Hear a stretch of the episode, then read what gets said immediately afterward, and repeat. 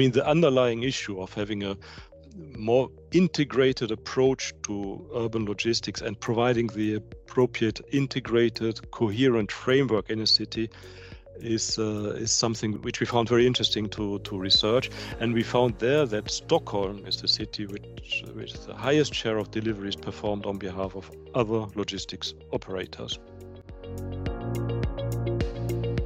You are listening to Transport for Future, a new podcast series by the transport area of the Florence School of Regulation, dedicated to European transport regulation.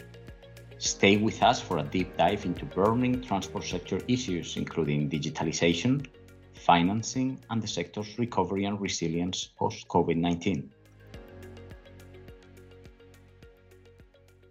Welcome, everyone, to this new edition of our podcast.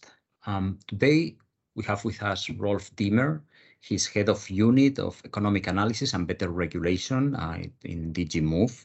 Um, this uh, unit has just published a study on new mobility patterns in European cities, covering both passengers and logistics. So we have, uh, for those of us that enjoy data, it's a kind of a feast of, of data on mobility and logistics in, in our cities. Uh, and we thought it would be a great opportunity to, to have a podcast opportunity to discuss with Rolf uh, the content of the study, share it with a broader audience, and uh, and uh, yeah, have the opportunity to discuss some of the trends identified in the study. So, Rolf, thank you very much for uh, um, joining the podcast, and uh, thank you very much for your participation. I would like to thank you very much for giving us this opportunity. As you say, this is a relatively brand new study, I would say, and I, we believe it's uh, quite innovative and it's truly comprehensive in the sector of uh, urban mobility in both aspects, passenger and uh, logistics, which is why we consider it a quite important uh, achievement, if you like. So we're very grateful to be able to uh, podcast this year and make uh, the transport community familiar with the results. So you refer, uh, uh it's kind of a new approach, and I, and I share it. But uh, could you, I mean, what was the initial scope? I mean, what what we, did you intend to get with with this uh, with this new study? I think at the origin of uh, us doing this study, there are two reflections. The first is, of course, that I mean, more than 70% of European population is living in cities, towns, suburbs, and it's a growing part of the population living there. And at the same time, in this in this uh, urban context, we see both for passenger transport, but also for all sorts of uh, urban logistics, a flurry of new developments. I mean, we, we all witness it every day: uh, ride sharing, ride hailing. Uh, um, eh, on passenger mobility, uh, use up to the use of steps and whatever they are called. At the same time, delivery services in all uh, type and shape, courier services, e-commerce, having a big impact on mobility in this area. Uh, at the same time, I mean, like the whole transport area, urban transport also needs to make an effort to live up to the objectives of the European Green Deal, of the climate objectives.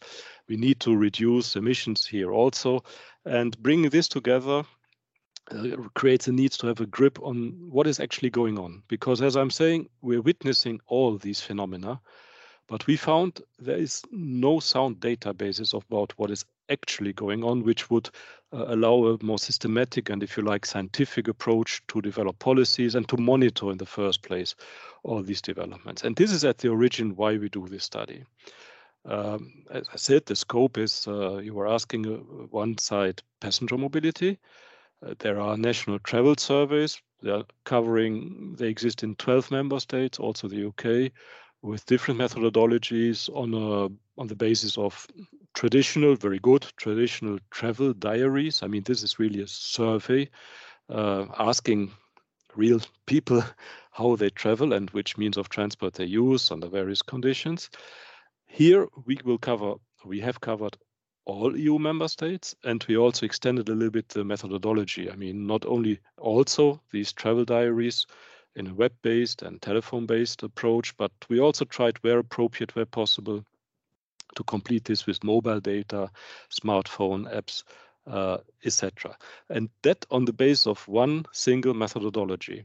So we will have, for the first time, a survey covering all member states on these areas on based on the same methodology, allowing to develop comparable indicators, and that we see as a real uh, added value of this study.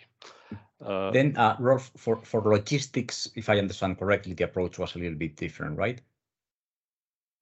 well, by the nature of things, it was a little bit different. I mean, the, the, the coverage is the same, but we had, of course, to choose a number of representative cities um, uh, that we did, and uh, the type of indicators is is uh, is, is, is also uh, uh, slightly different. But uh, in terms of getting the actual databases, uh, we aim at the same type of uh, of, uh, of outcome in terms of harmonized indicators, giving the complete picture. Okay, so maybe we can dig a little bit deeper on the uh, analysis. As you say, we we can differentiate. We we can start maybe with with uh, mobility, with with passenger mobility. Um, I mean, we have a very detailed data on the use of private cars and and and, and the, the, the mm, kind of the percentage of use of cars against uh, other uh, public transport, shared transport.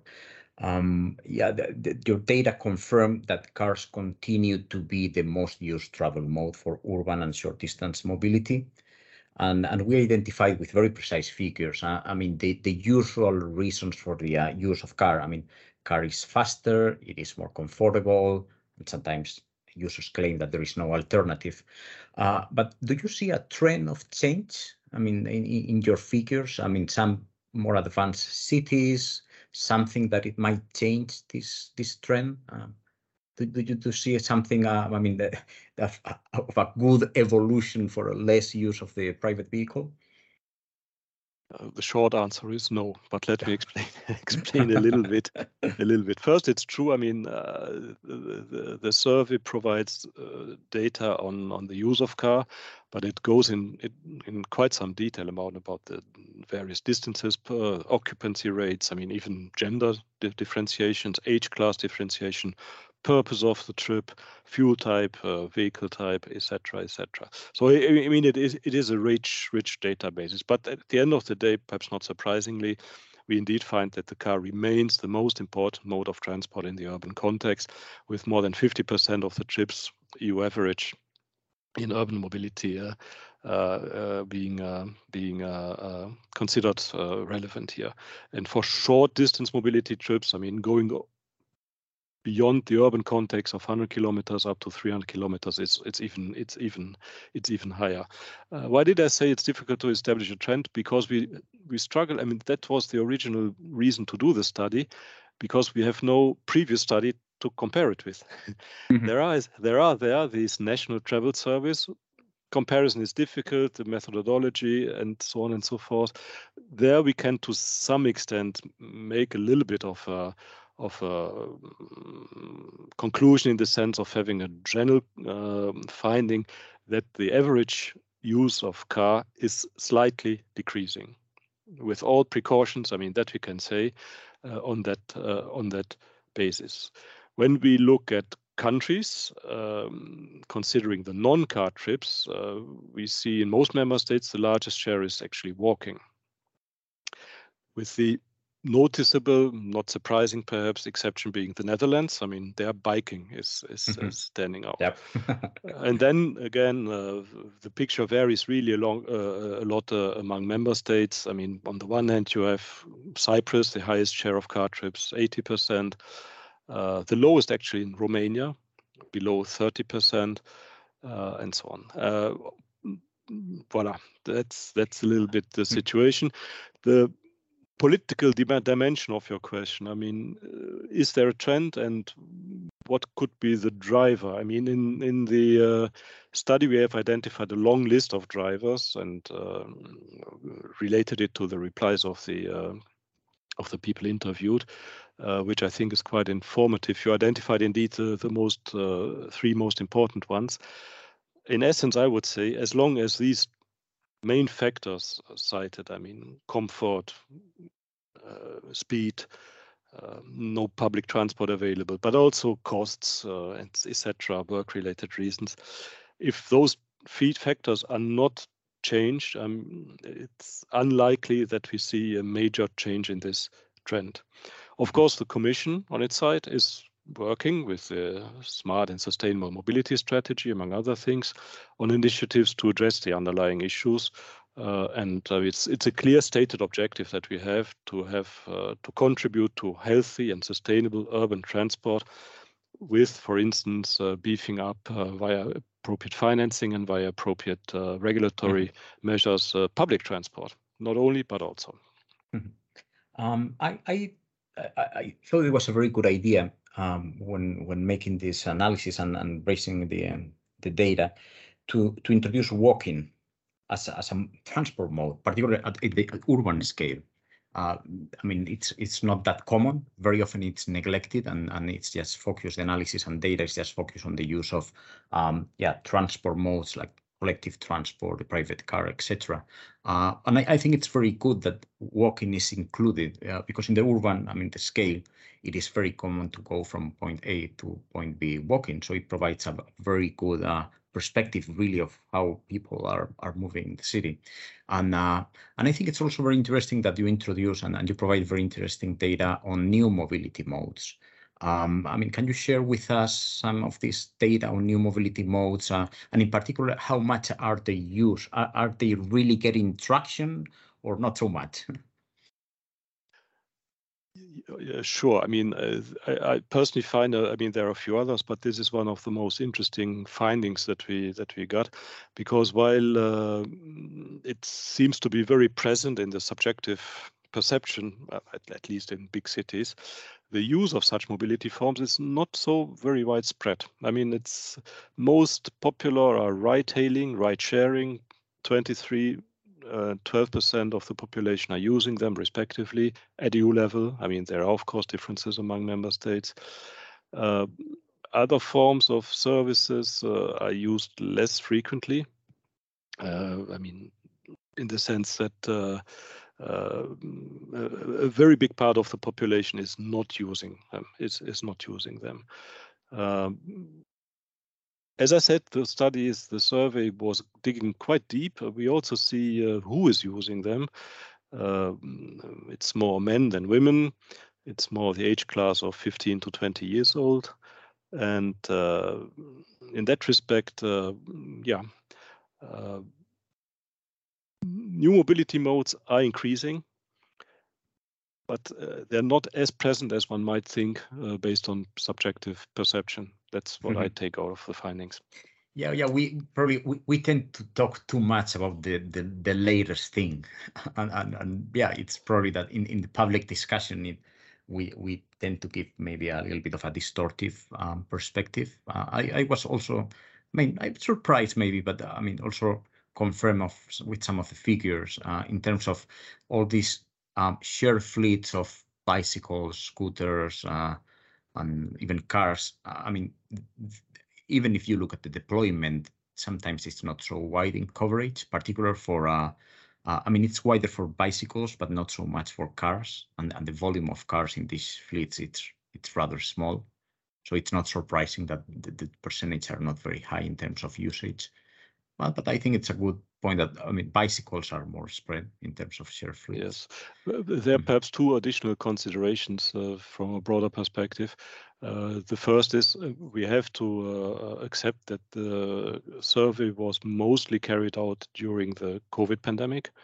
Mm -hmm. So um, the uh, the figures on walking might be a bit higher than one would usually expect because public transport was not all the time systematically available. And the second is, of course, I mean, this is a snapshot and it, it, will be very important. I mean, it's a basis for research and it will be very important to repeat this type of exercise in the future at regular intervals because with the um, push for digitalization of the transport sector, one would, of course, expect that these figures will also change, notably also on these new, more new uh, means of transport that we're just discussing. And do you have plans to to repeat the study? I mean, do you have? I mean, how often would you think to to do it, or are, are there plans to to do it again in a number of years? Or yes, uh, yes. I mean, it, it's not that I can now put a figure on it that we do it again in four years or in five years, but this is the this is broadly speaking the time of interval that we would that we would consider uh, useful here. Mm -hmm. It's, yes, I have to say, it's an expensive study. we yeah, have I mean, to see the you, possibilities in due course. It's yeah, yeah. You you can bet. I mean, when, when you see the result, probably yeah, yeah. It's it's easy to understand that there were a lot of resources put into it. So yeah, yeah. I hope that we will have the chance to see the new edition. Uh, the sooner the better, because it's really interesting data. I don't know. Before we move to logistics, uh, would you like to raise any specific point? I, I don't know, um, some specific dynamic in in some city, country, good practice to be underlined?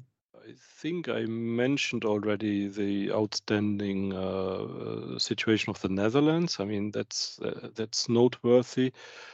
Uh, for the rest, I mean, the, the, the, study provides you with a really detailed uh, overview about the situation of various countries, and, and, there are noticeable differences. Also, Denmark has an interesting situation.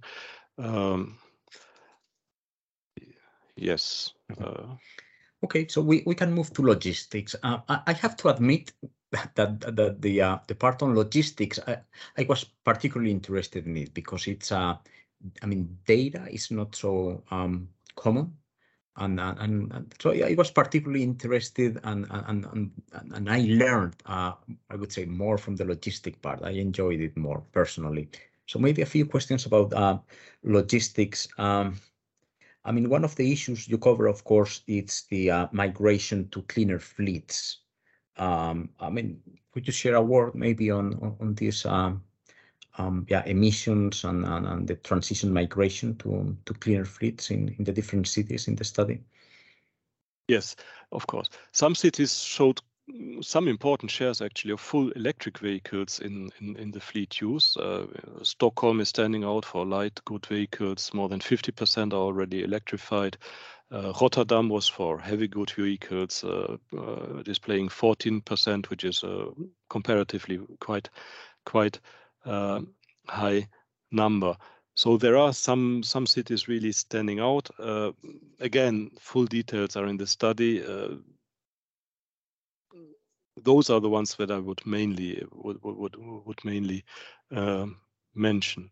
Mm-hmm. Uh, I don't know if maybe you want to share with us. I mean, the study also analyzes the, the barriers for this migration. I don't know if you could elaborate a little bit, uh, share with us the uh, what are the barriers that are perceived by the entities managing the fleets to, to migrate to cleaner vehicles. The main barrier is uh, lack of resources in operational, economic, and financial terms when it comes to adopting low emission logistics, uh, and that is across the board. Uh, some respondents were also referring to the lack of support from local authorities. There's the fear of losing, comp losing competitiveness also for the uh, for the uh, for the uh, um, operators here. So these are really the the, the main uh, three uh, points that that were mentioned. Uh, at the same time, I mean, uh, companies were informing us about, uh, on, upon the question, of course, uh, which are their plans in, in, in, in that area. And there, I mean, the main the main measure which is being planned is simply to purchase newer or alternative fueled vehicles as that's the most popular me measure. There are also other features. I mean, uh, to use uh, nighttime deliveries, uh, more collaborative transport, and uh, develop what they call reverse logistic with a more homogeneous uh, distribution. Hmm. Again, what I find found a bit interesting here that the idea to uh, use more cargo bikes currently has a very low share uh, to be seen. I mean, the cost mm-hmm. is considered a, too high for the purpose, so uh, that's something which I found interesting. In generally, in terms of migration to the cleaner cleaner uh, fleets, um, where you can also see distinct differences between the cities that we looked up is the use of uh, cars of different Euro class, the age of vehicles, and so on. So that type of fuel. So uh, this is something mm -hmm. where you also see noticeable differences between the, the, the cities that we looked at. I think uh, something that I found very interesting in the, in the, study is the analysis you make on who owns the fleets and whether whether it's the companies that are selling the things, whether it's uh, specialized companies, logistics companies, or companies that are being uh, having service subcontracted by logistic firms. I, th I, think it provides a very interesting perspective of actually who is managing the fleets, and that's data I have never seen before, and that's something that I I enjoy particularly in the study. I um, sorry for interrupting you. I agree with you because I, I mean, this distribution of the business model used is also something which I, which we haven't seen before, and which I, I personally also agree with you. I, I found the, the result, I mean, uh, quite interesting on the share of type of vehicles owned by the logistics operator or not, and we have that distinction between deliveries on behalf of industry producers, deliveries on behalf of another logistic operator and deliveries on own account. And I mean, again, while there's a lot of public attention about deliveries on own account and the surrounding questions, they're the largest category. So it's it's indeed, and and you, there you also have the distinction between the various cities, 16 cities that we have uh, looked at, with quite distinct differences uh, between uh, the various cities uh, uh mentioned. I mean, uh, for instance, in in a city like Milan, the uh, deliveries on behalf of the shippers are the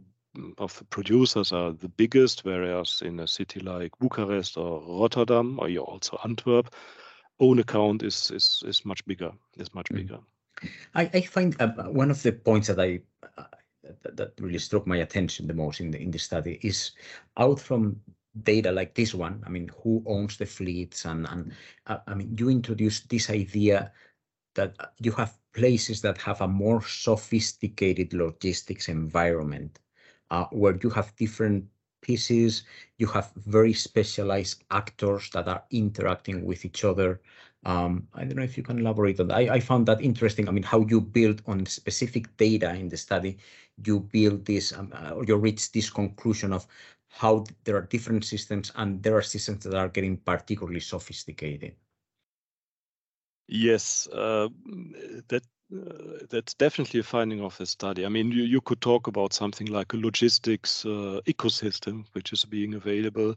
I mean, sometimes in the literature, uh, you also find uh, terminology like physical internet, uh, which one likes or doesn't. But I mean, the underlying issue of having a more integrated approach to urban logistics and providing the appropriate integrated, coherent framework in a city is uh, is something which we found very interesting to to research, and we found there that Stockholm is the city which with the highest share of deliveries performed on behalf of other logistics operators. Um, here, it's under the underlying thing is that uh, there's the interconnection of the various logistics operators with a high level of cooperation, and that's by definition increasing drastically, drastically the efficiency. So this type time type of uh,